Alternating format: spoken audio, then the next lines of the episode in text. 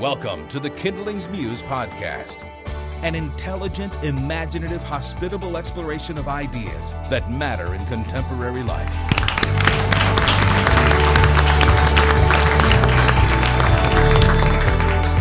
Well, welcome everyone. It's a lovely evening here in Seattle, Washington, here at Hales Ales Brewery and Pub in Fremont, the center of the universe. Um, we welcome you all here tonight to a lovely evening to discuss the Academy Award show coming up in a couple of weeks for the nominees for Best Picture for the year 2015.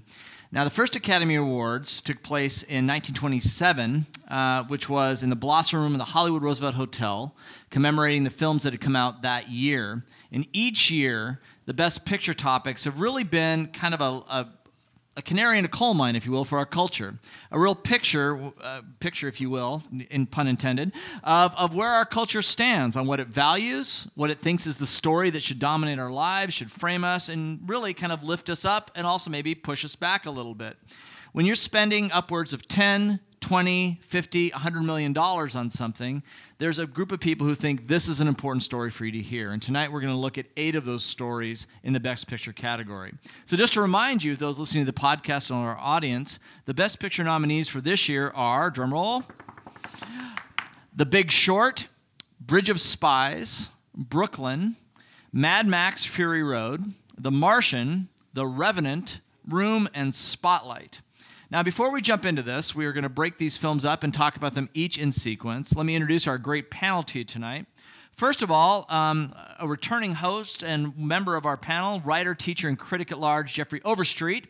Um, he hosts his own website, Looking Closer, publishing regular updates on his cultural reflections. Jeff is a published author and novelist, um, and also just now completing his MFA and is a much after speaker and teacher. Let's give it up for Jeffrey Overstreet.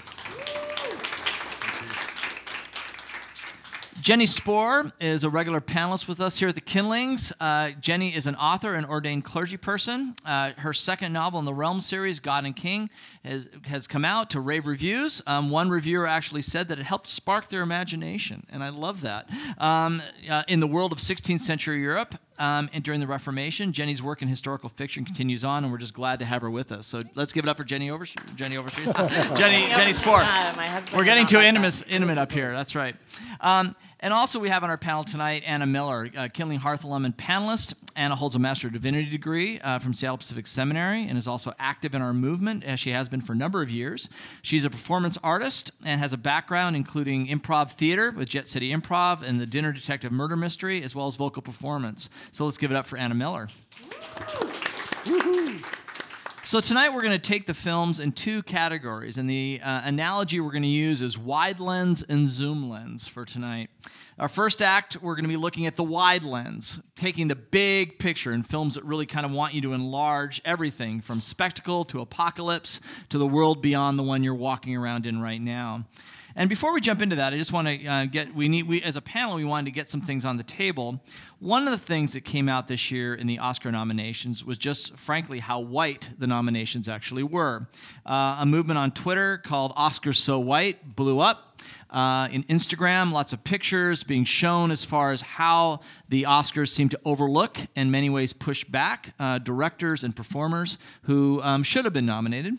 Um, and so I wanted to make sure to talk to our panelists to get on that uh, get that point as well. Um, what are some of your thoughts about the reaction? Is it justified um, in looking at the performance? If you look at the percentage of actors who were actually in and enrolled, the percentage of those who made it possibly, percent, some people have argued the percentage is actually correct.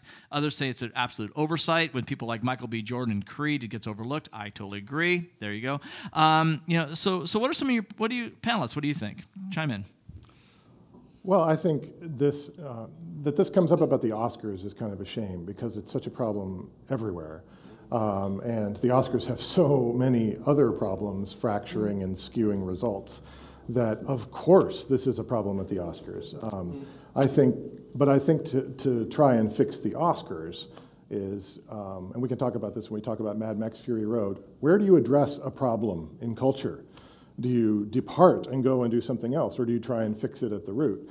And uh, I think at the root of the Oscars problem is um, the the arts in general, and um, are we um, as and when I say we, I mean as a, a majority um, white culture in America, giving, actively seeking to give, to share power in a changing world where um, uh, you know ratios are changing dramatically. So I think until um, actors of other cultures are given more resources, are listened to more faithfully, are given um, more time on, on the stage, um, are involved in all kinds of projects and given an active voice there, uh, I don't think we're going to see Oscars change. Uh, I think we need more filmmakers from all cultures. I think the Oscars need to look at films from all over the world, not just America. I mean, if we, if we make this a problem in America, then we're already in trouble because we're talking about a global culture of art now. Right. And I mean, frankly, the two or three of the top 10 films I saw this year um, came from Iran. So those aren't even being discussed at the Oscars. Um, so I think that the problem is much more about learning to listen and listen to and love your neighbors uh, actively, aggressively, uh, than it is about, well, we need to be sure we nominate differently. I mean, that's part of the problem too, but it, that, that, should come, that should happen automatically if the problems at the source are, are okay. fixed. Right. Well, yeah. I think yeah, part Jenny, of the problems yeah. at the source are that the Academy voters are made up of boomer white men. And so, y- as a viewer, you're going to vote for things that impact you as a boomer white man. I'm not saying that boomer white men can't look past their boomer whiteness, maleness. I mean, many do. But as far as not even looking at tr- Straight Outta Compton or looking at Creed and only seeing Sly Stallone and seeing the white, you know, white producers or white writers behind um, Voices of Color, I mean, that that's obviously a huge problem. And it, it was actually interesting. I was listening to um, a radio spot this morning about um, Native Americans being disappointed there's a boycott this year because it's the first time in The Revenant there's a film where actual Native people were cast to play Native roles in years, right? And so it's their first time on the red carpet in in years. Uh, and so they're disappointed that you know this is the year that's been chosen versus like last year when Selma, like David Oyelowo, the director, not nominated. Um, but it's certainly all coming to a head this year, and I I am desperately waiting to see what Chris Rock does with this all. It's it's yeah. it's going to be amazing. Yeah, Chris Rock is the host. Yeah, Anna, anything from you on this? Well, I mean, I think it's actually probably a larger, more systemic move um, on people of color within the entertainment industry. I think there's probably a lot of thought put into why this year, and I, th- I agree with the things that Jeff you said about it being a larger systemic issue. Um, I agree that yes, the Academy is mostly white older men, um, but I think that we have to support our brothers and sisters of color and give them the benefit of the doubt that they're doing this and that they know why they're doing it and that there's more thought behind it than just trying to cause some problems. So. We, should, we should acknowledge, by the way, that, that this is a panel of, of four white folks. Right. Um, yeah. As if they couldn't tell, but you know. You know, yeah. something, yep. something to think about. Yeah, uh, no, no, not, not something to act on. no, no, it's absolutely, absolutely. And there's certainly a sense of identification in the midst of this that's key. Um, and maybe we'll come up to this as well in the Q&A time as we talk more about this. But let's go through some of the films now, and let's take a wide lens to see what the wide lens pictures are. So first of all, let's start with Mad Max Fury Road. Uh, Mad Max is a reboot of a long franchise that gave the world Mel Gibson, um, and so we can g- give thanks for that. Um, the film stars Tom Hardy and Charlize Theron, uh, yeah, directed by George Miller, who was with the original franchise and brought it back in full glory. Uh, Jeff Overstreet, what did you think about Mad Max Fury Road as a nominee? Um, as I wasn't a big fan of the original series, so I went in sort of guardedly and came away with uh, mixed feelings the first time. Um, partly because I am so burned out on comic book movies and just hyper-violent entertainment in general. Uh, so I just kind of came away with those sore spots being being struck hard, and uh, but then I started reading a lot of my favorite critics, which um, when when I find myself in you know in stark disagreement with several of them, I have to stop and think maybe that was more about me than it was about the movie. Went back and started really asking, well, are they just are, are they fanboys who have fancy vocabulary to defend what they like? And I really started being impressed with how much more is going on in this film. Under the noise of the violence, which really reflects what's going on in the world. um, to see just how cleverly and subversively George Miller, the director, by the way, of Happy Feet and Babe, um, Babe Pig in the City. and well, and Babe Pig in the City, right? yeah, right. Yeah, he, which was, sort of he was a became- sequel. Yeah, yeah. Sort of became the road warrior of pig movies. Yeah, that's right. how he actively subverts the conventions and stereotypes so that the guy who's usually the hero, you know, the, the hypermasculine drifter, um, is captured at the beginning and jailed and tried to, es- tries to escape and gets captured again and ends up tied to the front of a car being used as a blood bag for the tyrant and his war boys who need constant blood infusions during their violent uh, conquests. So he's actively humiliated from the beginning, which I think in the heat of the violence, it's easy to miss that and just think, oh, this is cool. Um, but who, who instigates all the action? It's the women who are sex slaves trying to escape this tribe of extremely white characters. um, the war boys are painted white, I think, as an, yet another not so subtle exaggeration of what's going on. Um, and they are trying to escape and get back to a more natural life in this post apocalyptic wasteland. And it's so amazing as I watch it the second and third and fourth time how at every turn they really hold the power. They are the ones who are thinking. They are the ones who have prepared for this and they know what their objective is, which is not just escape, but eventually a, um, a restoration of the world they once knew. And so while at first I reacted against the fact that they were dressed up like Vanity Fair supermodels and look starved to within an inch of their lives, um, I started thinking, well, that is what the men in this movie have made them, and the camera does not worship them Right. in, a, in a lurid way. Uh, the camera respects them, and in so many shots, they are the ones taking wise and sacrificial action.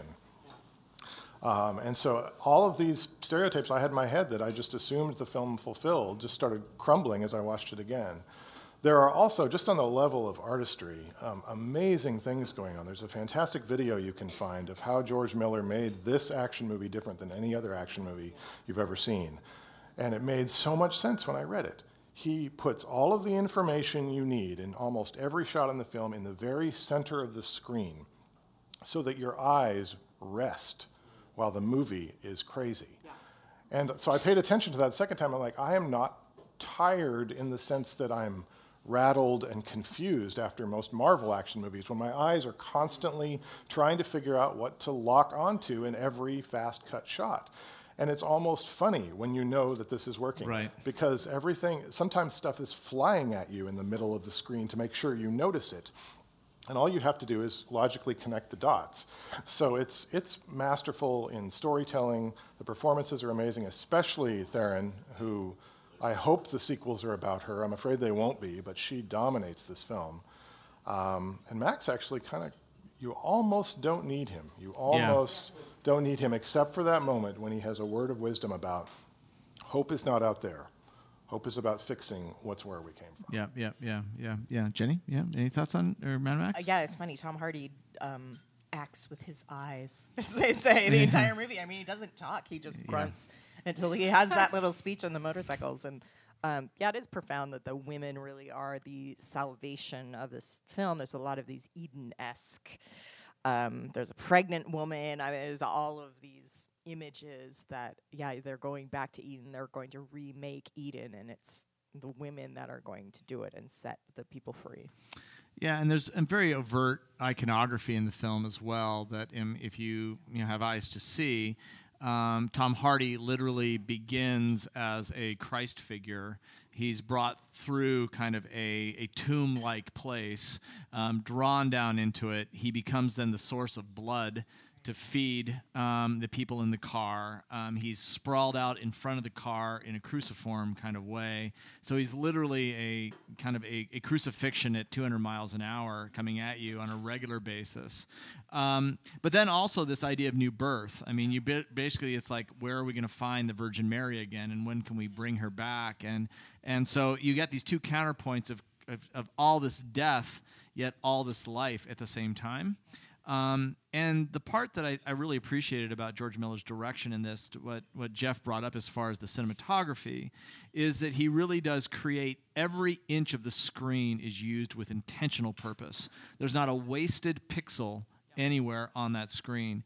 And so, if you really want to talk about what is true film, you know it's there's nothing wasted there. There's everything has a purpose. And so it and the iconography of living trees of of going back to the tree of the you know, knowledge of good and evil of finding eden i mean all of that's just blatantly and there. the trees destroyed and the, yeah oh spoiler yeah. alert. Uh, well, well no no, no uh, when they go through those mud flats yeah yes yeah yeah yeah, Like so there's so there's all these things that are there that are just really um, and i'll use this as, a, as an analogy very pregnant with meaning uh, throughout the film uh, let, us move on to the, the next film, Re- The Revenant. Uh, the Revenant stars uh, Leonardo DiCaprio, who survived the Titanic, spoiler alert, um, and, um, and um, has, uh, has come to us in the form of a, um, uh, boy, I don't even know how to describe the character. He's a trapper. Uh, yep. Uh, the, the film is shot um, in cinema verite, meaning that you know it's, it's as naturalistic as it's going to get. Um, the actors were put in in actual cold, freezing environments, freezing cold rivers. This is not stunt people. This is real people being cold. Um, it was shot in natural light, so the extension of the shot went for a very long time using what's called the golden hour. So it's real light that you're seeing as opposed to um, light produced. So all of that creates this very lush uh, environment for a film that's incredibly violent as well. Uh, Jenny, talk to us a little about The Revenant and kind of what we should look for in that film. Yeah, it's very. It does have kind of that Ma- Terrence Malick feel to it a little bit. Of there's there's a lot of breath. There's a lot of wind um, going on and. you know, spirit speaking in the wind and all of these things. But anyhow, The Revenant, yes, Leonardo DiCaprio plays this uh, fur trapper. It's based off a true-ish story, but it's really a legend that this guy was fur trapping and he was attacked by a bear and he basically crawled his way back to camp, however many miles that is. It's anywhere from 25 to 200. We don't know, right? It's just uh, the story's gone. And he's left for dead because he'd been attacked by a bear and he's with these other trappers and two trappers volunteer for a bunch of money to stay back with him in the in the true story and sort of in in the revenant. And basically they're like eh he's gonna die. We're just gonna leave him. So he's left. There's more things that happen that i don't want to spoil but anyhow leo is left for dead um, and literally does the crawling on his elbows um, because his legs are broken. Uh, it's really painful to watch because you're because it's filmed in such a realistic style. You really are cold. Um, wear a coat watching this movie, um, but ultimately the movie is about a man who is hell bent on revenge. Uh, it really is beautifully shot. Uh, it tackles themes of grief, what's a motivation as a human being to stay alive. Talks about our connectivity to the natural world. Uh, there's also a lot of these contrasts between blood and snow, the blood on the snow, um, how it's melting the snow, and how sh- the shedding of blood keeps us alive, but it also can kill us, like kill our soul, kill who we are, kill our humanity. Uh, so it's as far as an Oscar film, it has all those components, beautif- beautifully shot, well acted. Although I think Tom Hardy, yet again in another Oscar film this year, does an incredible do- job versus Leonardo DiCaprio just grunts and shivers the whole time, but he's grunting and shivering because it's like below 25 outside. So I'm like, yeah, Leo, you're not, you know, that's not much acting for me. But anyhow, fine, he'll probably get the Oscar.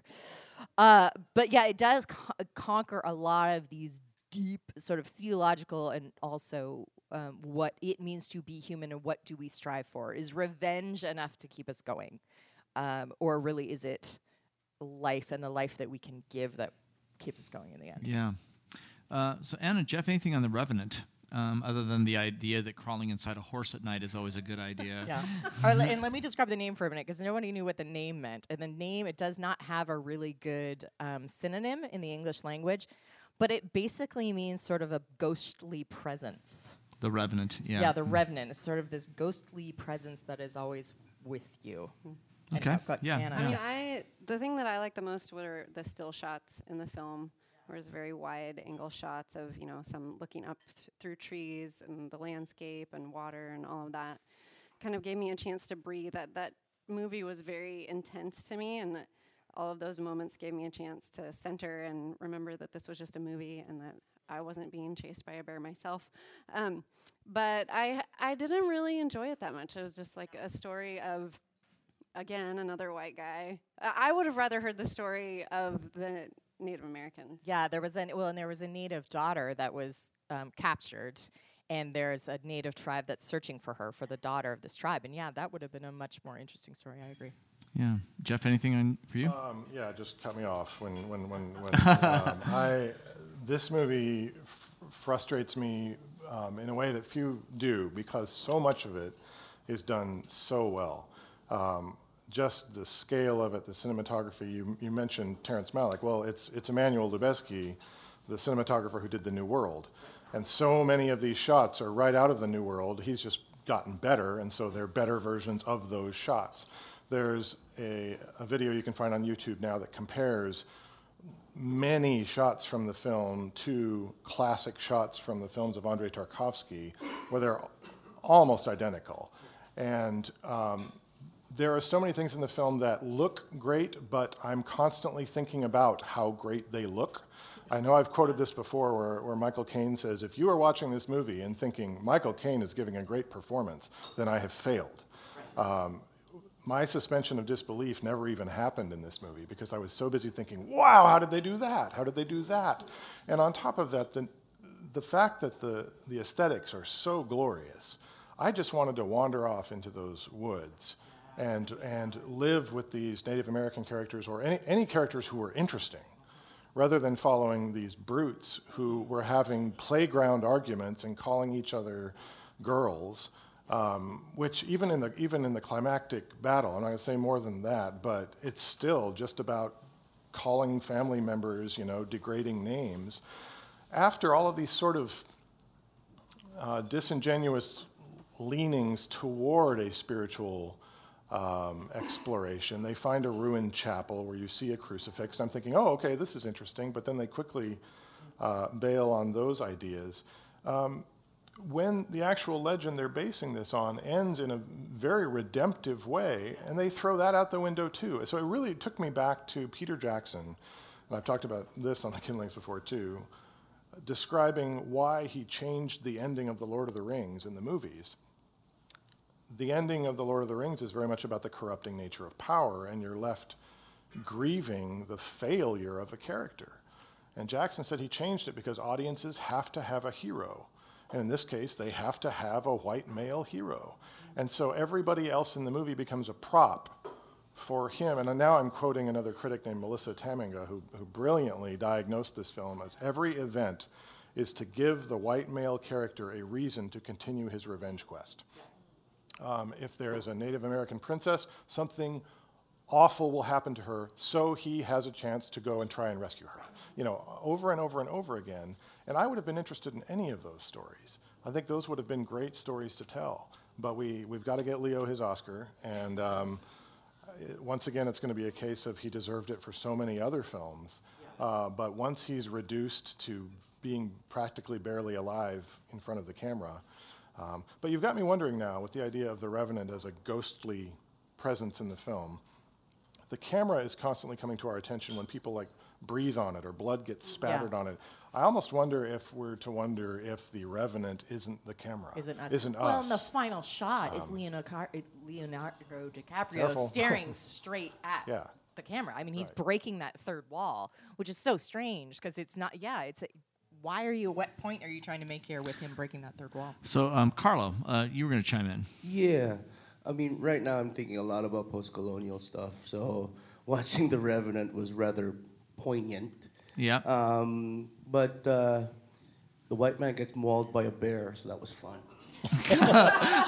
well, well th- and, and, on that note, uh, yeah, exactly. Um, so, one of the things about these films we've just mentioned, the Mad Max and the Revenant, both films have as a character, not scripted necessarily, but implied, is the sustaining power of the earth. Um, Mad Max is about the decimation of, of an entire planet based upon nuclear holocaust and can we survive in the aftermath. The Revenant, um, this idea of the Edenic uh, you know surroundings you know like many terrence malick movies and others the whispering reality of nature if we just listen and pay attention maybe we learn something which brings us to The Martian. Uh, the Martian, directed by Ridley Scott, uh, famously for a number of films, including Blade Runner, uh, returns to science fiction after a long time away, um, and brings us this story, which is really kind of a kind of success story. Uh, a, man who writes a novel based upon you know his own interest in being a sci-fi geek um, blows up and becomes a huge novel success, and then gets bought by all people of Ridley Scott to be made in a film with Jason Bourne himself, Matt Damon. Um, the really the the film The Martian um, has comedic turns, um, includes a really interesting cast, um, and and takes us to a planet where the question of survival is dependent upon sheer willpower and science. Uh, Anna, what did you think about The Martian? Um, it was kind of the same story of, as The Revenant, except there was no revenge. Um, I thought it was an enjoyable movie. Uh, my suspension of disbelief stayed longer than I expected it to. Um, kind of reminded me of Gravity, uh, but I was able to stay with it much longer than I was able to stay with Gravity. My favorite was, I guess, the ingenuity that um, had to happen with the making the potatoes grow and all of those things. But it was it was a feel good, nice movie. But I, it I was don't Ma- it was it's- MacGyver in space. Yeah, I don't Yeah, think it was yeah, any yeah, sort of yeah. Oscar worthy nomination. Right. It felt like to me, it felt like NASA doing stand up. I mean, it was just all these but um ching science joke, you know, with Yeah. Matt Damon. It did not. It really felt like NASA paid someone to make a film for them. It, Yeah, it just yeah. was. There was nothing. Yeah, I was bored with him in Yeah, about like uh, 20 minutes. Okay. in. Yeah, Jeff, anything on the on the Martian? Um, I was encouraged to see a film that doesn't need a villain. Um, Yeah. I mean, there are there are forces pushing back against his rescue, but very, I mean, I think you could argue reasonable forces pushing back. But um, it's sort of it was distracting to me throughout how it's constantly sort of winking at other movies. I mean, we've got another it's Saving Private Ryan, only this time it's Saving Astronaut Ryan. You've got you've got Sean Bean Yeah. in a scene where there is a joke about the Council Council of of Elrond Elrond, or the Lord yeah. of the Rings, and they almost pause and look at him for a moment as if he might say something. There were lots of little things like that that sort of threw me, but I really just enjoyed the spirit of it. I think we need more Yeah. movies like this. I think kids are going to be inspired by it. Yeah. Um, and so, and, and I love the story of how it came to be. I think we need stories like that to believe such things are possible for writers who look at the landscape and go, "What is the point?" Yeah, So- yeah, yeah. My uh, my daughters read the novel um, when it came out and loved it. Um, just as kind of is all hitting on all the science stuff that they actually love. They loved the ingenuity of it. They loved kind of cross-referencing it. They were googling to see if was this possible. Did they get those facts right? They were kind of questioning whether this was right, and they were kind of fact-checking back and forth. Um, and they were then disheartened when they saw the movie because they actually left out many of the things that they were they wanted more geekery in the film, and it became much more dramatic. Um, I certainly thought that it was a, it was a fun movie. It was an enjoyable movie.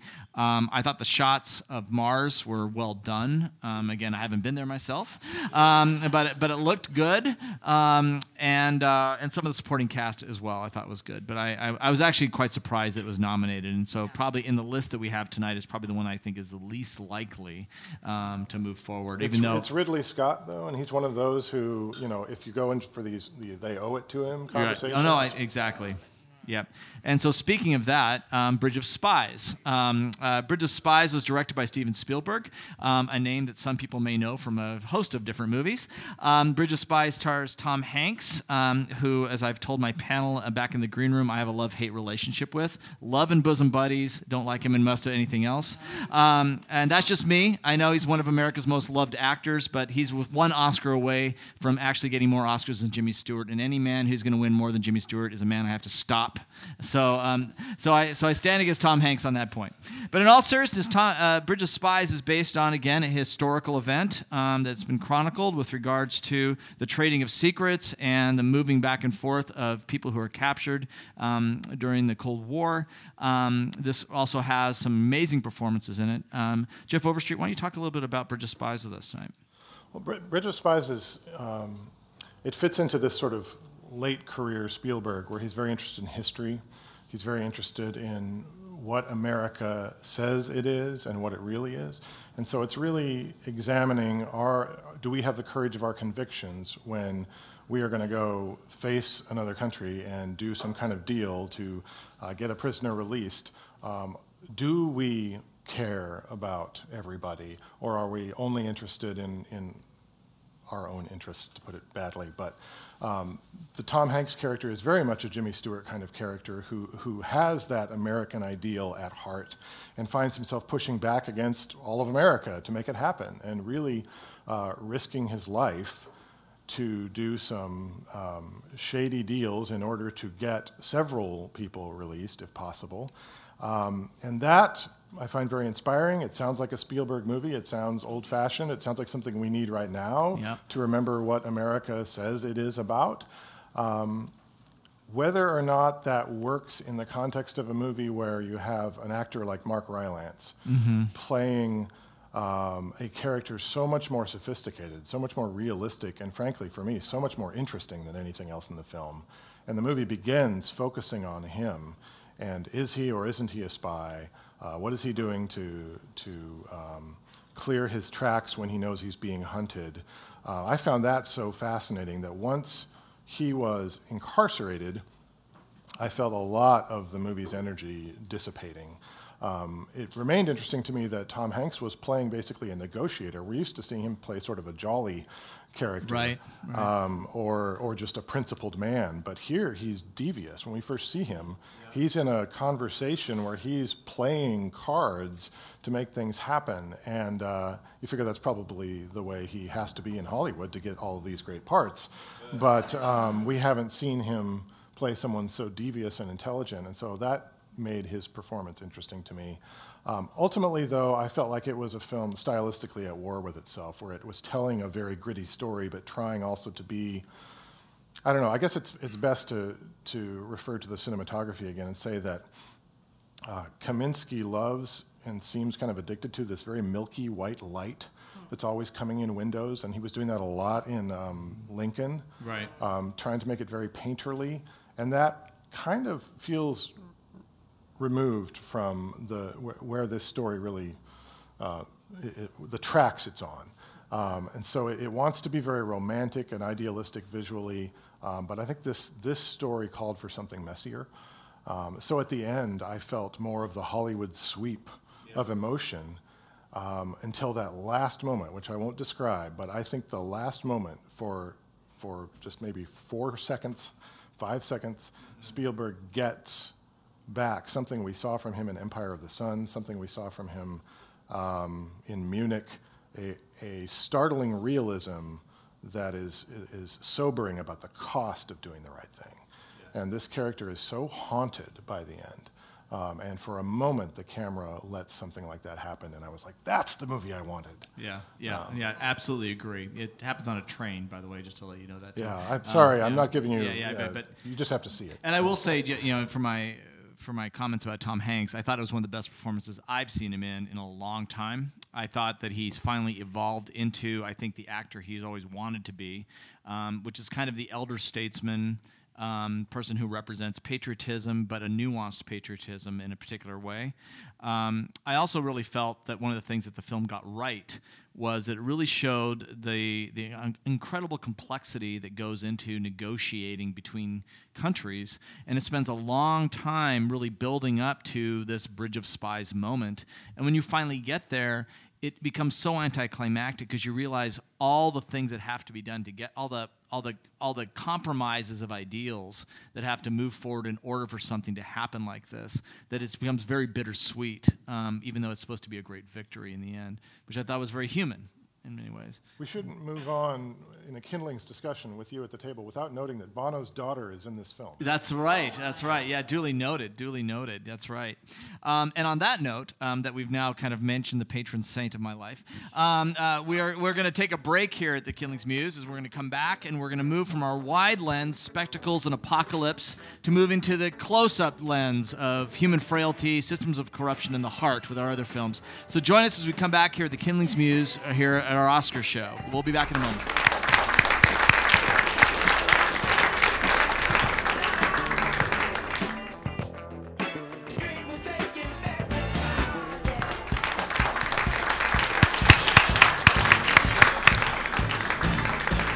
Welcome back, everybody, to the Kindlings Muse here at Hales Ales Brewery and Pub. I'm Jeff Keuss, your host of the Kindlings Muse. This is also our panel tonight on the Best Picture Oscars. We're joined tonight by Jeffrey Overstreet, Anna Miller, and Jenny Spohr. Um, in our first act, we were looking at kind of movies that have been nominated that are big spectacles Apocalypse, World Beyond, Mad Max Fury Road, The Revenant, The Martian, Bridge of Spies. And now we're going to take a reverse zoom lens and look at the close up pictures of human frailty, systems of corruption, and the human heart. And we're going to begin tonight with The Big Short, uh, a film that was produced by Brad Pitt. Uh, among others, um, looking at the question of the housing crisis. And uh, Anna, tell us a little bit about the film and some reactions you had to it.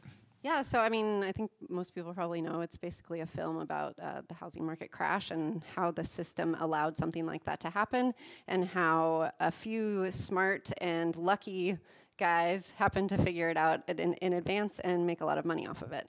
Um, I actually really enjoyed it. I thought it was, out of the ones that I saw on the list, I thought that it was uh, the most enjoyable and had the most um, to say story wise. Um, there is something about even the fact of the way we started the show with talking about protesting, um, I guess, Oscars in America, so to speak, uh, everything that's happening in our society right now. I think this film points to it in a way that none of the others really did. Um, that there is a system that exists that seems like there's no there's no way to break it. Even the people that are in it and want to try to break it can't at the end of the day. Um, so that's what I enjoyed about it. I also um, enjoyed seeing just the characters go back and forth between realizing that they came across something that is going to make them a lot of money, and then realizing that making a lot of money means that a bunch of people are essentially going to be homeless. Um, so that those are some of my thoughts, but I'd love to piggyback off of other people too. Yeah, Jeff, what did you think about the film? We have this is one of our big ensemble movies, and we have a couple of these that are always come out to each year. You know, Steve Carell, you know, Christian Bale, um, Brad Pitt, uh, a number of others. Uh, what did you think about the film? Uh, well, I did. I did learn a lot from it, which I think mission accomplished. That's what they, they want. They want people talking about this. They want people beginning to see the ways they have been played. Um, and it's done by Adam McKay, who is a surprising director for this because he's the guy who gave us Anchorman. Um, but he really knows how to make something entertaining, and he really uh, is a pretty good director of actors. Um, he knows what a production needs to keep our attention.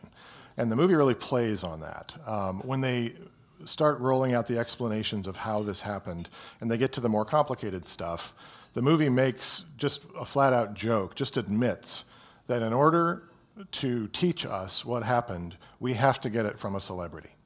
We have to be watching and listening to somebody that we already worship to some extent. And it goes so far as to put Margot Robbie from the Wolf of Wall Street note in a bubble bath to explain one of the more complicated financial ideas. Later, they get Selena Gomez, of all people, uh, to sit next to an economist at a table and have a conversation about something that I doubt even she yet understands, um, in order to um, basically dupe us into learning. Um, but really, that is the whole movie. I mean, that's also what's going on on the level of it's Brad Pitt, it's Ryan Gosling, it's Steve Carell, it's all these guys. Um, and so I, I found it simultaneously worthwhile, educational, and insulting um, because I think a film like Spotlight proves that you can um, explain complicated things and get us to see a bigger picture about a problem uh, without uh, stooping to, um, I don't know, just pandering. And so. I think that's where we differ. Like, to me, the whole movie was satire. Oh, yeah. I agree with that. and that. That's, all of those words you just used mean that they did their job. If they're trying to create a satire, you should be you should feel irritated and mad and also educated and also laughing all at the same time. But Spotlight gives me a sense of what to do now, or at least how to care, or how to, um, that, that there is some hope. Um, the Big Short just left me going, well, what, what, what's, the, what's the point? I mean, why, why even involve myself in these situations? Um, it just felt like uh, laughter before sailing off a cliff. And in a way, like we said earlier, that's true. Um, but in a, in, a, in a time when we see somebody, and I'm not going to talk about who I'm voting for here, but you see a lot of support for somebody like Bernie Sanders who is actively showing that you can do things differently and people will listen and you don't have to have the support of the criminals to subvert the criminals. Um, and so that gives me hope. And the movie doesn't give me any glimmer of hope like that. Um, but I think that's how a lot of people feel. Like I think so many people in our country are just disillusioned at this point. That no matter no matter who our president is, no matter what our politics are, the system itself is so corrupted that no matter who's in charge, there's too many layers to it. Yeah, and, and the themes that I think are being lifted up in this film beyond the, the economics and the finance and also the historical marker, because it's also a historical film, right? It marks a particular historical time. Is that the big, I think the big theological question that's behind something like The Big Short is that one of the things that makes us most vulnerable is the loss of home. You know, the idea that for many people, there's this primal drive to have a sense of place um, a place that I can call my own, a place I can raise my children in safety, a place that I can have something hanging on the wall that reminds me this is my place, this piece of turf.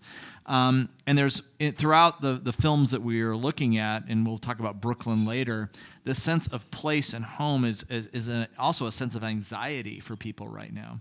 And that's the part I think that's really interesting about this film, um, not only that it came out when it did, but also what it stirred up in other conversations. It wasn't so much, if you read the reviews, it's not so much people nailing the question of did they get the finances right or did they actually, but it was more about that this anxiety that Americans still feel about could this happen again? Could I lose my house? Could I lose my job? So it was much more about this idea of, of where do I have a sense of place, which is a very deep theological question, you know, which I really thought was pretty interesting.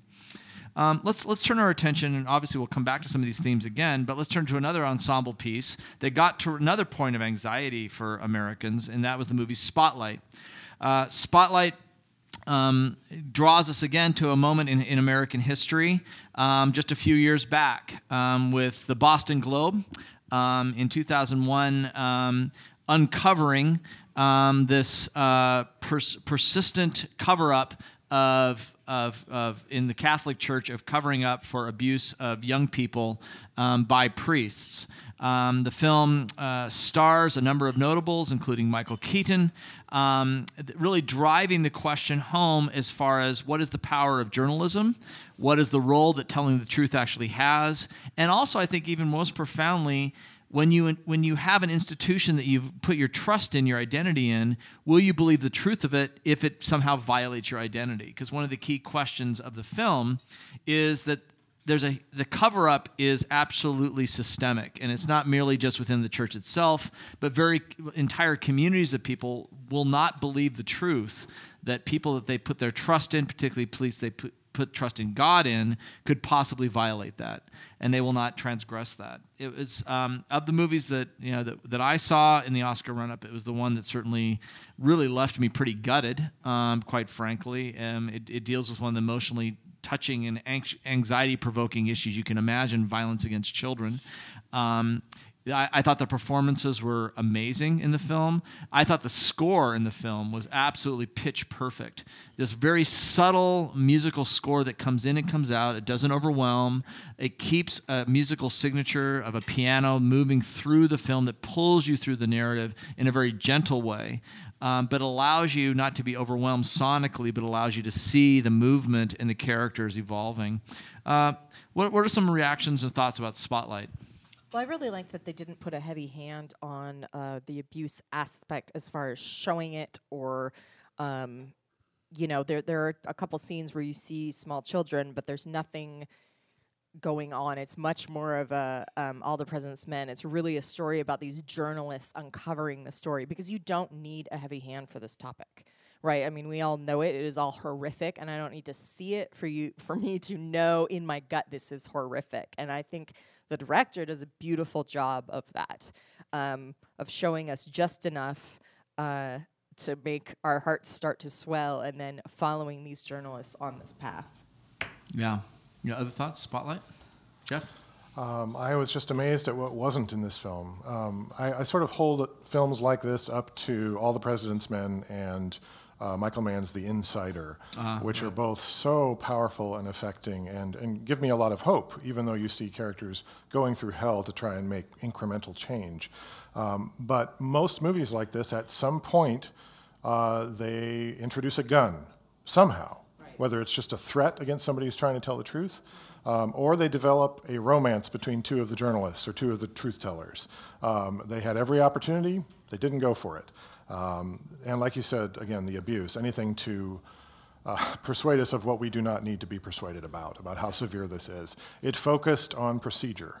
Um, it focused on systems, which is interesting. You know, they, they, they keep saying that themselves. We're going after um, systemic problems. Um, and I just thought that the movie didn't just make me value truth tellers. It didn't just make me value newspapers and journalists. It made me value the Freedom of Information Act. Right. It made me value the fact that they could go digging for these things. And when they were denied those things, they had rights to demand them. And so, right now, we need movies like this that remind us that we are just around the corner from situations where if we are denied access to information and to truth, um, it can have devastating consequences for people. And so I, am very, very grateful for that. I'm also grateful for an ensemble cast that was relatively humble as Hollywood ensemble casts go. They really served the story instead of themselves. Um, I want to particularly call out Liev Schreiber, who gave such a sense of dignity and integrity and authority without ever chewing any scenery. Subdued um, all yes. the way through. All the way. Yeah. He is the subdued. And yeah. Stanley Tucci who yeah. is usually a ham, yeah, uh, turned everything inward and was so restrained, and I thought just became an amazing character that way. And Rachel McAdams, who served her character and her role for the sake of illuminating information, and we know very little about her, mm-hmm. and that was the right choice. Yeah, yeah. Yeah, there were some really pretty, pretty tender human beats throughout the film. Uh, Rachel McAdams' grandmother, who's a devout Catholic, goes to Mass three times a week, um, and just wrestling with the impact that she knows that once this story is told, what it will do to her and seeing the weight of that and the weight of what it costs to tell the truth in the face of what we cons- what we mean by faith. And and I think the beautiful part of this film actually that was also quite telling is a is a Christian film. I, will even use that term because because because the baseline of this is what is the church in so many ways is that all of the um, because of the nature of Boston, and they play this out, but all of the reporters are all lapsed Catholics, and and they have this uneasy relationship with the church. But yet at the same, they're not trying to destroy the church because they're angry at the church. They're they're angry at what's happening to children. Um, and I thought that was a really deft move on there. There was no kind of kind of that that kind of typical, you know, the the priest is the evil, you know, person. Let's destroy him um, even though that could be read in that way. But I think it's a poor reading of the film. I think it was much more about there was a sorrow that they that for all of these journalists they wanted the church somehow in their life. And a matter of fact, I think it was Mark Ruffalo's character who says, "I always believed I was going to go back to the church." I always believed I was going to go back, and now I can't, right? And it was such a such a such a poignant moment. Well, Tom McCarthy is a great director of, of stories about community. I mean, um, his one of his early films, the the Station Agent, which is one of my all-time favorite oh, yeah, films, yeah. you know, with Peter Dinklage, Patricia Clarkson, Bobby Cannavale, Michelle Williams, creates this little community in the middle of nowhere, and it's just one of the most human, compassionate beautiful stories about how we can help each other be better and find a family when we don't have one. And Faith had a very interesting but subtle appearance in that story as well. So it makes me increasingly intrigued about McCarthy as a storyteller. He helped co write Up for Pixar. Um, he was very instrumental in The Wire, which is all about community. In fact, he acted in that. Um, he's one of my favorite directors. Yeah, yeah. Anna, were you going to say something? Well, the most powerful moment for me was um, when the Spotlight editor brings the list to his predecessor, and he has to make a choice of whether he's going to circle those names or not. And I think that that scene was the most powerful for me because that is, speaks to the state of the system that it's that top person of power who's usually a white man who needs to do the right thing in order for the system to change, in order for things to be brought to light. So that was, for me, the most powerful moment. Yeah, yeah, good. Well, on that note, as far as one of the themes certainly that, that was through these films was um, the vulnerability of human beings, the fragility of human beings. And Spotlight, you know, we're looking at the question of children and being put and young people put in the protection and the possibility of being protected by people who we trust and then being violated. Room uh, takes that to a whole different level. Uh, Room was based on a novel uh, that won critical acclaim, told from the standpoint of a young boy um, who, spoiler alert, um, um, is uh, in captivity. His mother has been a in, um, been captive in an underground uh, holding place, um, sexually abused over years that you know, causes the birth of a child. Um, and the, the events that transpire in order for the mother to care for this child. Uh, the actress uh, Brie Larson is also um, considered, you know, you know, one of the one of the shots for for the Oscar. her performance, you know, getting rave reviews. Jeff Overstreet, uh, talk to us about Room. Uh, well, you know, it's a story about this, this mother and child who are locked in a room um, by their cruel captor, who um, we only sort of get a sense of him like a monster lurking around the edges, except for a couple of appearances. But most of the, at least the first third of the film, takes place in this tiny space uh, where they creatively um, give us a sense of it as a world in itself and you get the sense of uh, Brie Larson is so masterful in being um, imaginative and fun and playful for the sake of this child. Um, um, you referenced "Life Is Beautiful" in our conversation before uh, we started recording, but it's it's similar to that, or you did. I'm, I'm sorry. Um, and you, you get the sense that there's this tremendous burden of responsibility to to hang on to joy for the sake of the child when you know full well this is probably not going to end well. And even if it does end well, you'll be carrying this for the rest of your life. Um, much is made of the first third of the film, and it's very well done in what it doesn't show you in creating the power and that sense of pressure, that sense of claustrophobia. Then the film takes a leap, and I don't want to spoil anything, but um, it asks us then to consider uh, what can happen uh, after something like that. And where it goes from there is interesting and I think realistic. Um, the performances remain very strong. Jacob Tremblay, who plays this five year old boy, is unbelievably convincing. It's one of those great child roles you see about every five years, like uh, Quvenzhané Wallis in um, Beasts of the Southern Wild or Max Records in um, Where the Wild Things Are. Um, it's one of those where it's just that the child is somehow oblivious to the camera. I don't know how they do it. Um, just seems completely convincing, and that adds to the power of it. Um, I'm grateful that the film did not feel, as with Spotlight, the need to subject us to scenes of rape and sexual abuse and other forms of violence. Um, I do, though, think that a great deal of this movie's power comes from the actors and from just the fundamentals of the situation. How could you not be moved by this story? When we're talking about cinematic excellence, there aren't particular images I'm going to carry with me forever from this film.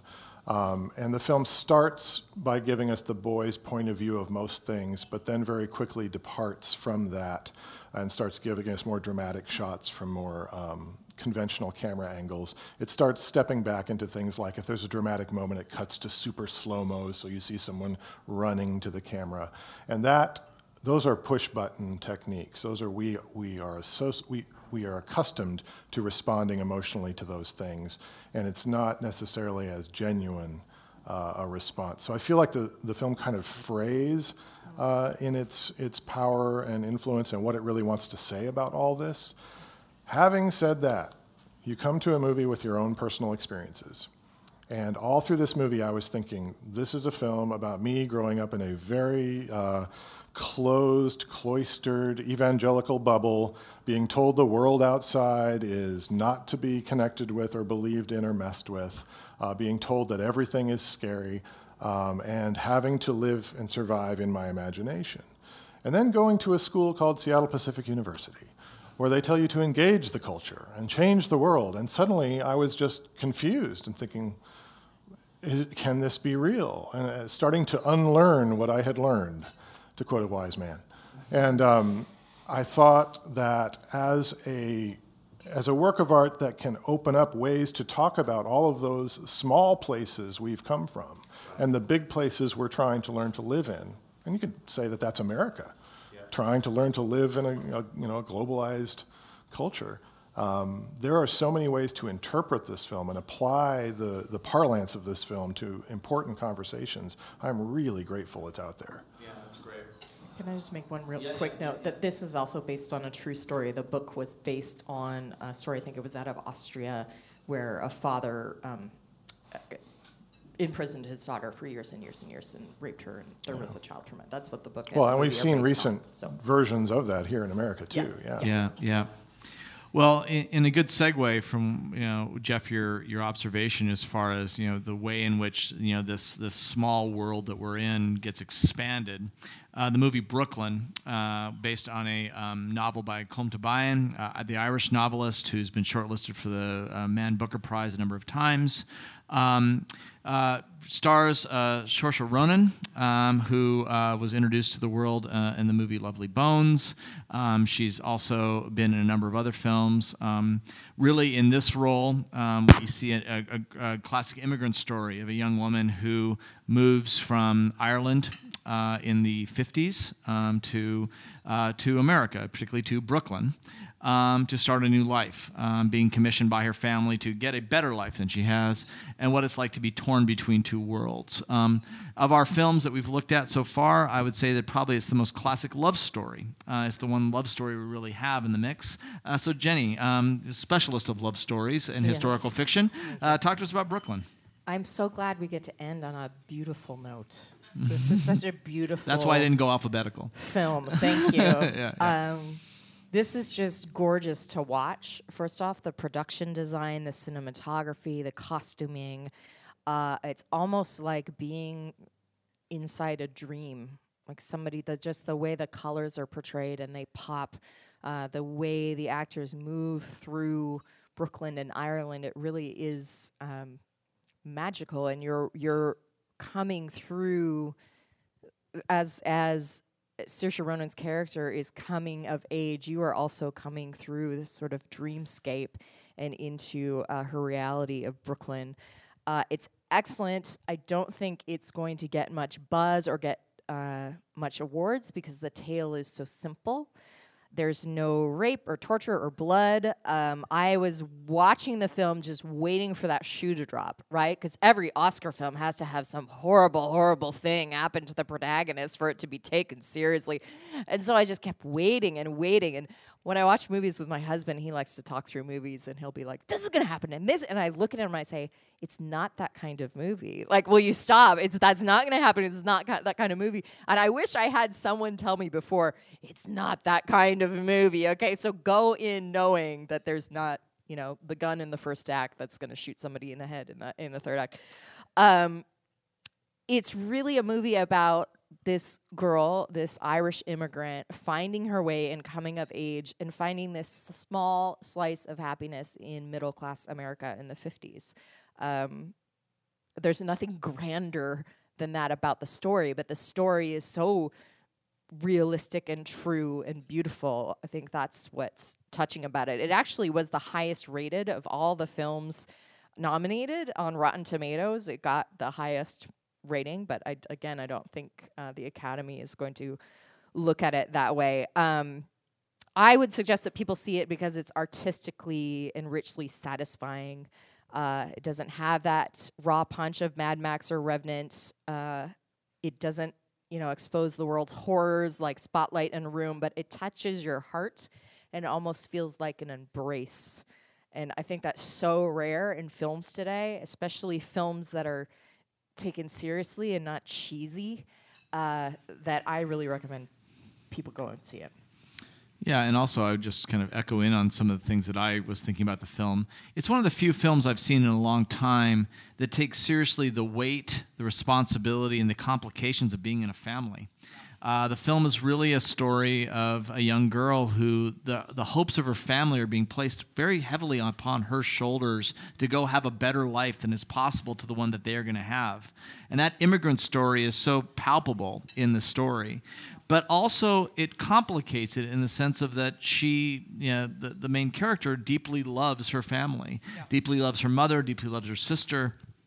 And so many narratives today of immigrant stories or overcoming things are all about how do I get out of my family as fast as possible. My family's a horrible place to be. They kind of kick my dreams apart. I'm going to now get beyond it. I'm going to get on the open road. I'm going to become something different. You know, roll credits. This is a film that's not about that. It's about that the heritage from which she came from is so rich and so powerful um, that she can't separate herself between these two worlds, and she's torn between them. But it also makes her who she is. And that, and again, not to spoil it, because I do think you need to see it one of the turnkey relationships she has is really this busybody in her town who, who owns this bakery and the there, although there's not a gun and although there's not explosions, although there's not nuclear weapons in there, what you do see is how powerful one small-minded person, um, what they can do to destroy a human soul. Um, is more powerful than a nuclear detonation sometimes. Yeah, and, and the way that Saoirse Ronan has to deal with the reality of this one small minded person that will either tear her world apart or or do something to it. And how she stands in the midst of that conversation i thought was more powerful in many ways than most apocalyptic marvel spectacles actually. Um, any other thoughts on brooklyn jeff or, or anna? Uh, just two quick things. One Saoirse ronan has been a strong presence for a long time with a lot of great directors and i've been waiting to see how much of it was her accent and her eyes um, she has amazing eyes. I mean, it's yeah, amazing. If yeah, you watch yeah. Atonement or you watch Hannah or a lot of Grand Budapest Hotel, so many of the films she's been in, even recently, that's clearly what they notice. Um, in this film, she grows up and becomes a, a substantial actress, um, playing a lot of different notes. I was worried that she was going to take the Cate Blanchett route and go for these sort of very high acting kind of roles, but this is a very nuanced, humble, even funny sometimes performance. Uh, secondly, I'd say that what struck me about it was that there are so many stories, and this relates to what you were saying, Jeff. Um, there are so many stories about you know the, the rebel and the individual going out and proving themselves. There are also stories of saints who give up everything for loving your neighbor. But the command is love your neighbor as yourself. And throughout the movie, I was thinking this is this is weird because this movie is about the balance about how do you show love and respect to your family, show love and respect to the, the community that raised you, and yet fulfill what you are called to be, um, and somehow hold on to all of that. And I think this film gets that just right. Well, and to have it be shown as a girl becoming into a woman, I mean, that's so rare just in and of itself. Seeing a coming of age story of a woman um, is just rare. And then to, again, have it, Saoirse Ronan play that so impeccably um, yeah, it's, it's worth a watch. And it's also, I mean, again, back to the idea of a love story. It's it's it's a powerful demonstration of what happens to a person when they're truly loved. Um, you know, she's she's painfully lonely, and, and she just shows it in, in so many powerful ways in the film of what it is to be isolated and alone in a world that she just doesn't understand, doesn't understand her and what it means for just this simple moment where it's a boy meet girl story, um, but what it means to be loved and what you become and the power that comes when you're loved by somebody. I mean, it's and, and this is why I think it's a movie that actually of the films that we see, it'll be one of the ones that'll last. Um, I can imagine this being one that people will watch again and again. I can imagine that people will come back to it, um, and and I and I hope that it is because I think it's a really beautiful story. Um, and anything you want to add to that, or is it good? Okay. So we're going to take a break right now, and we'll come back for our question and answer time. And so our audience has some questions for us as we come back to the Kindlings Muse here at Hales Ales. I'm Jeff Keuss, your host, and we'll be right back.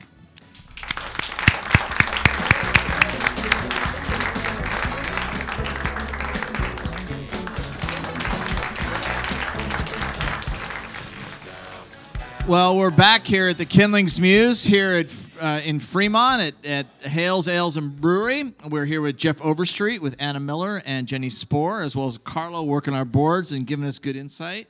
I'm Jeff Keuss, your host, and we got some questions from our audience. Our topic tonight is the Best Picture nominees uh, for the Oscars and what they're telling us about culture. We got a question from Zach. Uh, Zach's got a great question here. I'm going to hand it to you. So, Zach, uh, why don't you go ahead and tell us that question? Uh, as a Tom McCarthy fan, can you explain the cobbler? Jeff oh. Overstreet, tell us about the cobbler. Uh, well, I haven't seen it. Um, there's a good reason for Don't that. Don't hide your light under a bushel, my friend. I, I, I want to maintain my respect for Tom McCarthy, and I there there are rumors he's directed this film that, that went almost straight to Netflix. uh, that has been called not just an Adam Sandler film, but the worst Adam Sandler film. Wow. And there's actually a list, I guess. of it, Uh, yeah, he plays a cobbler. If I get this right, I may be wrong. He He he's makes, a cobbler. he, he makes shoes. he makes and shoes, and if he puts them on, he's He becomes the people of the shoes that he makes. yeah. He morphs. Yeah. Well, you know, sometimes a project goes wrong. I don't know. Did he write that one?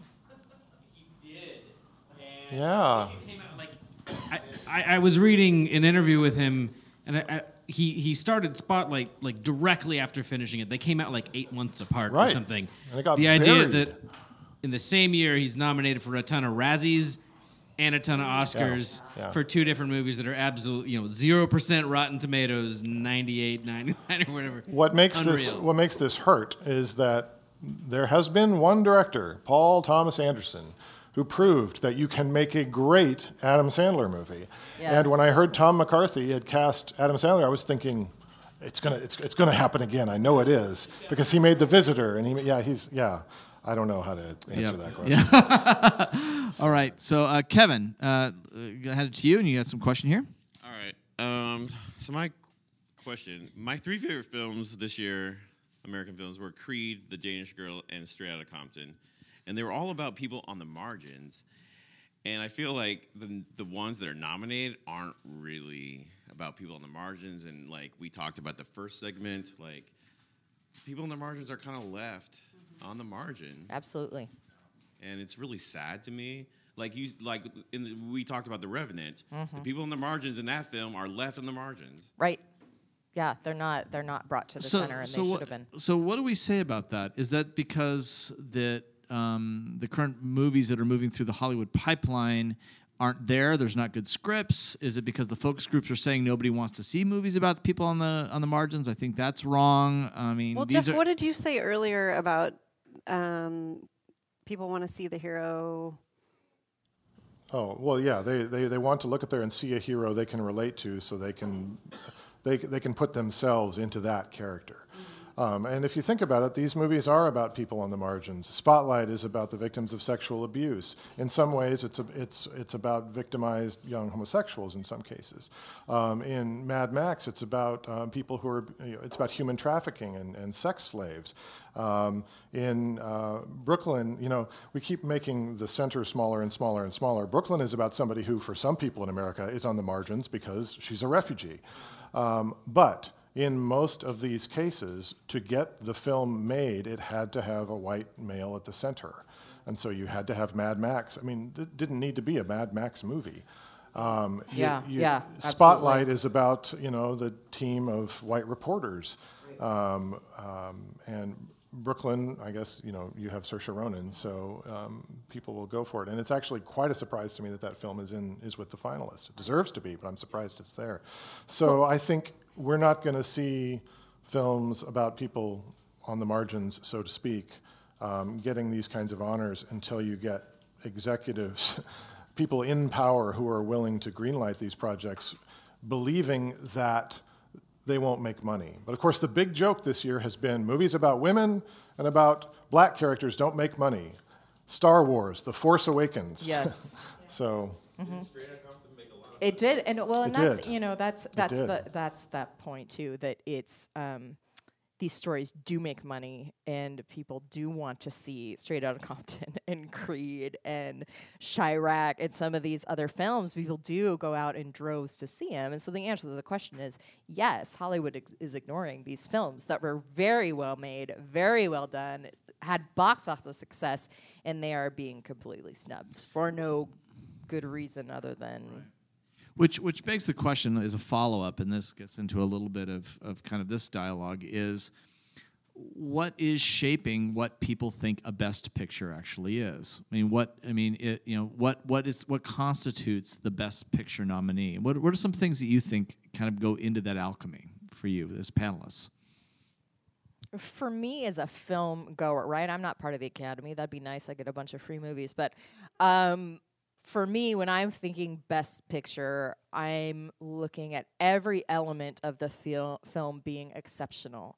So the directing needs to be exceptional, the acting needs to be exceptional, this the production design, the cinematography needs to be exceptional, the script needs to be exceptional.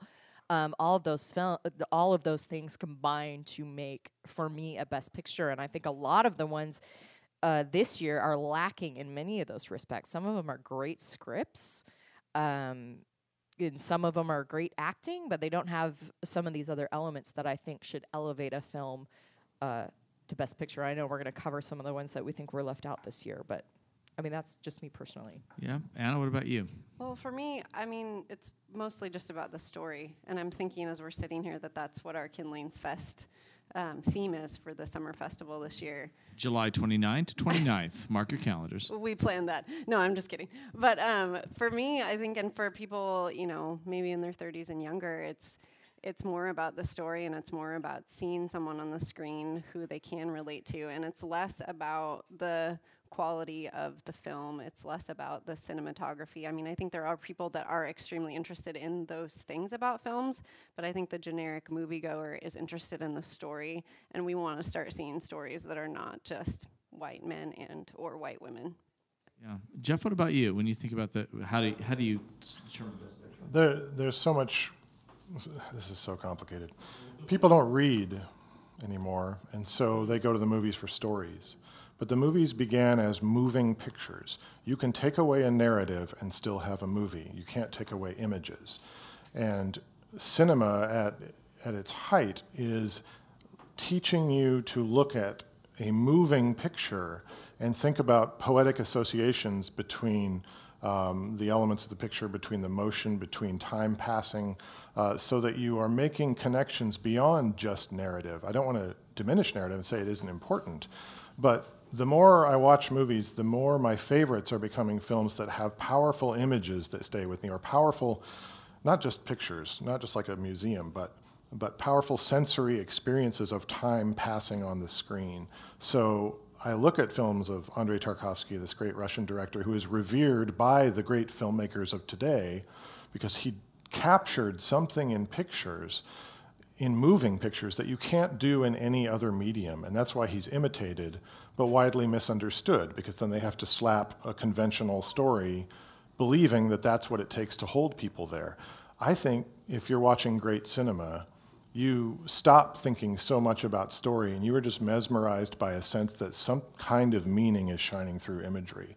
That's why Mad Max is one of my favorites of these, is because the imagery is so fantastic and the momentum is so great all the way through that I feel like I was there. Uh, the Revenant does that too. If the story didn't frustrate me so much, I would, I would love this movie for its aesthetic experience. Um, so you look at Tarkovsky, you look at Kieslowski. For me, the best pictures are those where I really feel like I had an encounter with mystery in real time. Um, um, the great um, film critic uh, Andre Bazin talks about holy moments, moments where you feel like God just stepped into the theater somehow uh, through those through those images. And um, so it's whatever movies can do that nothing else can do. That's what it boils down to for me. Um, yeah, yeah, good. Yeah, I'll, I, I think I'll never forget um, seeing Schindler's List and seeing the girl with the red coat. Um, there are images like that that I'll never leave my mind and forever change the way I saw the world. Um, Peter has a question for us. Peter. Well, it's, uh, hello. It's, it's more of a comment. Uh, uh, I come from Europe. Um, I'm from Italy, so I watched Bridge Spies, which was great uh, uh, after the, the, the Star Wars mania. It was like so what I see after Star Wars, uh, Bridge of Spies, wow, and um, and for for Europeans, it looked like it it told us a lot about America. Uh, about what is uh, at the foundation of American civilization, which is not only freedom but also market because the the character played by Tom Hanks is so cynical. He's a good guy. He's a Jimmy Stewart guy, but he's also very cynical, and that's the way you know Spielberg presents very well characters in first quarter an hour, and th- that conversation about the accident and the insurance that happens at the beginning, you know, th- shows that he's a cynical character, uh, but also idealistic and that America cannot stand without the two of them. Like when one fails, uh, okay, we have to restrict freedoms. Oh yes, but it's not convenient for us if we, you know, if we restrict freedoms because then how are we going to, you know, um, how are we going to trade with others, for example? And that's I found that extremely interesting for for the movie, and um, and I found the the, the screenplay uh, perfect. Uh, I'm never tired. All, all during this movie that is you know it's classic it's spielberg it's tom hanks you know it's like something it's cold war it's something you already listened to but you're never tired and it's two hours and a half. So and i found that good. Thank you. Yeah, it's worth mentioning that uh, that uh, Spielberg got help from the Coen brothers on the script. Uh, some of the best writers we have going. So Yeah, and actually, when when I went and saw of Spies, um, it, my wife and I, who are huge Coen Brothers fans, it was really a delight because we could actually tell the touches. You could really feel the, the humor, the particular turns, the sharpness of dialogue. Um, Spielberg, actually, I think that could be a, actually quite a beautiful relationship if he wants to continue that one. I thought that was great. Uh, one of the things that we wanted to do as well tonight is we wanted to talk about what got missed. Uh, if we were to kind of put out there the, uh, the films that we thought should have been nominated for Best Picture and didn't, uh, what should those be? So, um, Jenny, let's start with you. What do, what do you think should have been on the list that wasn't on the list? Um, absolutely, I mentioned it before. Absolutely, Straight Outta Compton. Uh, it was an amazingly done film. It had all of those elements that I spoke of uh, before. And as someone who grew up in the era of, of when this takes place, it's it's about um, NWA and their rise to popularity. Uh, and then we, I was up here in Seattle, and we had Sir Mix-a-Lot up here, so we, you know, our own little West Coast going on. But but basically being oblivious to the intricacies of that world. But I felt about Straight Outta Compton, similar as Jeff was saying about Mad Max. You felt like you were there. I felt like I was almost a member of NWA in a sense of watching this film and watching these relationships. So definitely Straight out of Compton. Also, want to um, give props to Love and Mercy. Uh, it's a film, a biopic about um, Brian Wilson from the Beach Boys, and I, my dad was a big Beach Boys guy, so I took him to that, and I'm like, ah, Beach Boy movie. Amazing performances by the entire cast. Uh, totally overlooked in, every category for Love and Mercy, and also Ex Machina. I cannot believe Ex Machina is not in. I mean, forget The Martian for God's sakes, and put Ex Machina in there if you want some sci-fi. Yeah, absolutely. Yeah, Oscar Isaacs in, in that role is just fantastic. Um, I'll also just chime in on Love and Mercy. Um, Paul Dano's uh, Dano's uh, character of the young Brian Wilson in the film is fantastic, um, and also for those of you who love seeing films that display creativity. Uh, the scenes of writing, the scenes of of Brian Wilson, his genius just kind of unleashed, and people just do not understand what he's doing. There's this fantastic scene when they're when they're writing "Good Vibrations," and they're and one of the musicians is saying, "Are you sure you got this right? You're kind of jumping a fifth here, and you're moving around this way." My daughter had just been practicing the piano, and she was actually playing moving in fifths and things like that. And we were telling her you're doing that wrong, and then we actually watched the movie together. And so she basically told me Brian Wilson did it. Why can't I do it? So, um, so you you need films like that to show you that genius is hidden, and maybe not so. But I, I agree with that. I would also add add to the list. I think one of the ones um, that I that I thought was just really a superb film um, that uh, that that again that uh, that Jenny just mentioned was Ex Machina. I just really thought that that was just one of the most theological films as far as what is a human life, what what do we understand a life to be. Um, so I just I don't know. I, I was really surprised that was actually overlooked. I thought that was a fantastic screenplay and well executed. Yeah, Anna. I think I haven't seen it yet, but I think I'd have to put Creed on the list. Um, Just because it seems like that's a that's Michael a, B. Jordan.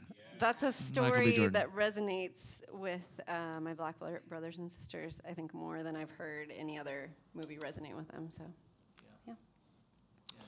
Um, a couple. I, this is cheating a little bit because this was actually nominated for Best Foreign Film last year, but then it didn't play open wide until this year.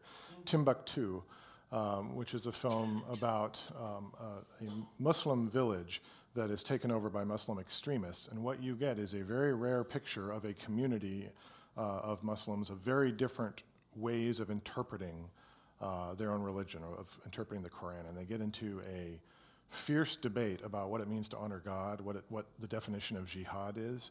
And it is a heartbreaking and beautiful story about a family trying to find um, a, hope, a hopeful future for their children um, as all of their freedoms and ways of worshiping are taken away by people who just cherry pick their scriptures uh, and take the ones that give them power uh, rather than um, amplifying uh, their idea of God. And um, I saw in that film basically a microcosm of the church in America and the debates going on in the church right now. And I would never say they're equal, uh, that they're, you know, it's a perfect match. Uh, definitely not. But um, we can learn uh, to love our neighbors by watching this film. We can learn how to talk to our own community by watching this film. And it's also visually, um, on every technical level, it's just a masterpiece. Films that came out this year, I thought Inside Out was one of Pixar's best films. Um, I, I don't think I need to say much about that. I think we've probably almost all seen it. Um, but it's just wildly imaginative and one of their best. Um, I'm disappointed that Carol uh, was not, not, not, nominated. I thought it was a very sensitively told story, not about an issue, but about two individuals, very broken, very um, desperate to find some kind of tenderness and relationship in a context where there was none to be found. And it's back to that definition of cinema, it's told very poetically. Every image is loaded with um, layers to read about America at that time. Um, and I thought the performances were, were spectacular. Finally, I want to mention 45 Years, which I think is one of the best films about marriage I've ever seen. It's playing in Seattle right now. And uh, Charlotte Rampling, um, I don't know, that was the best performance by an actress I saw this year.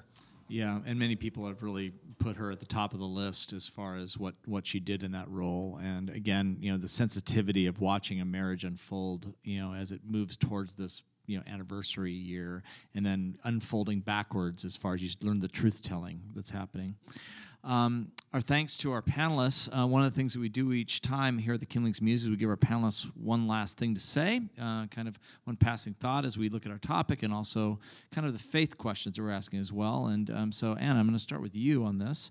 Um, what's something you want to make sure to leave with us tonight?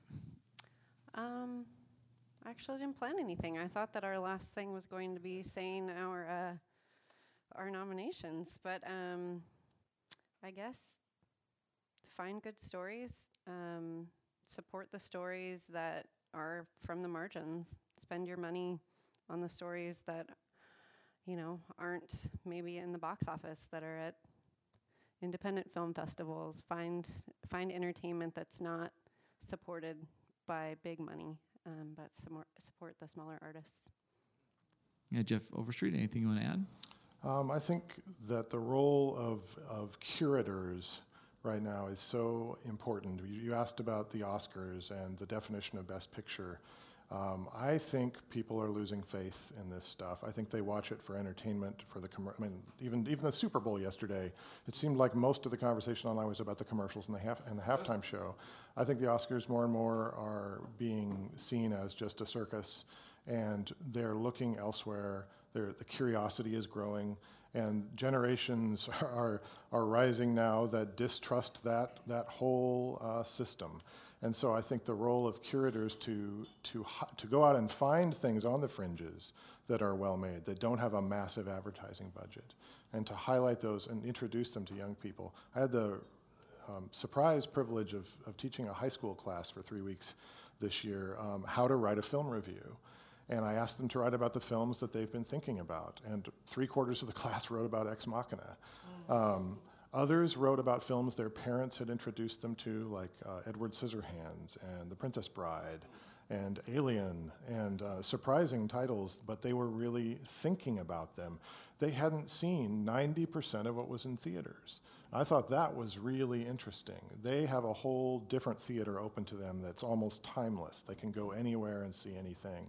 And so we need people to curate and to say, try this, try this, because that's going to give them opportunities to talk about these fiercely debated topics in our culture in a way that's non confrontational. It's that Hamlet thing again of seeing something volatile played out in front of your eyes that can catch your conscience, and you find yourself learning in a way that you don't learn when you are hard heartedly engaging on Facebook.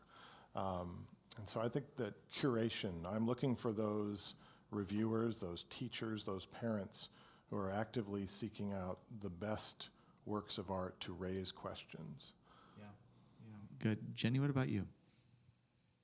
I don't think, um, maybe other than Brooklyn. You pointed out that people might come back to Brooklyn, and I think they might, but I think it's going to get buried because it's too um, kind. Uh, I just don't think any of the movies that were nominated have staying power, have that evocative sense of Schindler's List or some of these, you know, even Casablanca. That is still such an excellent film, you know, so many standing so many decades. And that to me is sad that the movies that we've boiled up to the top as the best that we have to offer this year are really um, movies that n- aren't necessarily worth uh, your time. And so I'm excited for next year. Um, if we could have like the Bernie Sanders of movies next year or something, the little, you know, outside horse coming in and storming down the Oscars, uh, that would be great. Zoolander 2. I yeah, mean, I'm sure Zoolander 2 yeah, is going to be maybe Birth of a Nation. Maybe right. that'll be it. Birth of a Nation next year. Um, yeah, for my thoughts, I, I, you know, as I look at our nominees, you know, Mad Max, The Revenant, Martian, uh, Bridge of Spies, The Big Short, Spotlight, Room, Brooklyn. Um, in some ways, uh, I challenge our listening audience, and I challenge us as well as we go to the films and that we see, and the ones that we hold up and, and revere, um, is to always try to think as much as we want to try to see Jesus in the films. These are all films that also show us what Jesus loves: hard people to love, uh, broken people to love uh, people who are in many ways, shape, or form, even though they're lifted up as far as majority faces, are still people that God loves. And in all of that, I think that my prayer and my thought leaving us tonight in the best pictures, and as we watch Chris Rock um, do his thing with uh, hosting the Oscars and watching all the spectacle that is there, remember that there are still people who want to frame a shot to show you a picture that there is still something worth loving in our world. That the, the world is not forsaken. It is not some kind of you know God forsaken Martian landscape. It is not some burned out Holocaust landscape. It is not some horrible place where children are constantly caused violence. Um, that there are other things in this world. Even those are true statements. There's also more to it than that. Um, I just came back from Sundance Film Festival, uh, where we went and looked at some documentaries for our Kindlings Fest event in 2016. Um, and one of the smallest little films that we saw was a film about Bolivian miners. Um, that was a short 25 minute film that people were weeping five minutes in um, heaving in tears. The filmmaker who made it scraped together whatever money she had to tell the story of this woman and her seven children slaving away in these mines, hauling rocks up and down the side of this mountain, um, who just loved each other, uh, who were a family. And what you could see in there is she had actually told a story and showed us a picture in a very simple way that people who left the room wanted to go and hug their children. and so this is the power of films. And so films and images, as Jeffers remind us, as our panelists remind us tonight, is still with us. They hold power to shape. They hold a shower, power to change us. Um, they are memories that keep us up at night and hopefully provoke us to change the world for the better. And so, from the Kindlings Muse, I want to just thank you for listening tonight. Uh, thank our panelists, Jeff Overstreet, Anna Miller, and Jenny Spohr, and Carlo, who's always working us and keep making sure we're heard. I'm Jeff Keuss, your host, and we'll see you next month where we're talking about the Rock and Roll Hall of Fame and who's coming in this year. So, we'll see you then. Good night.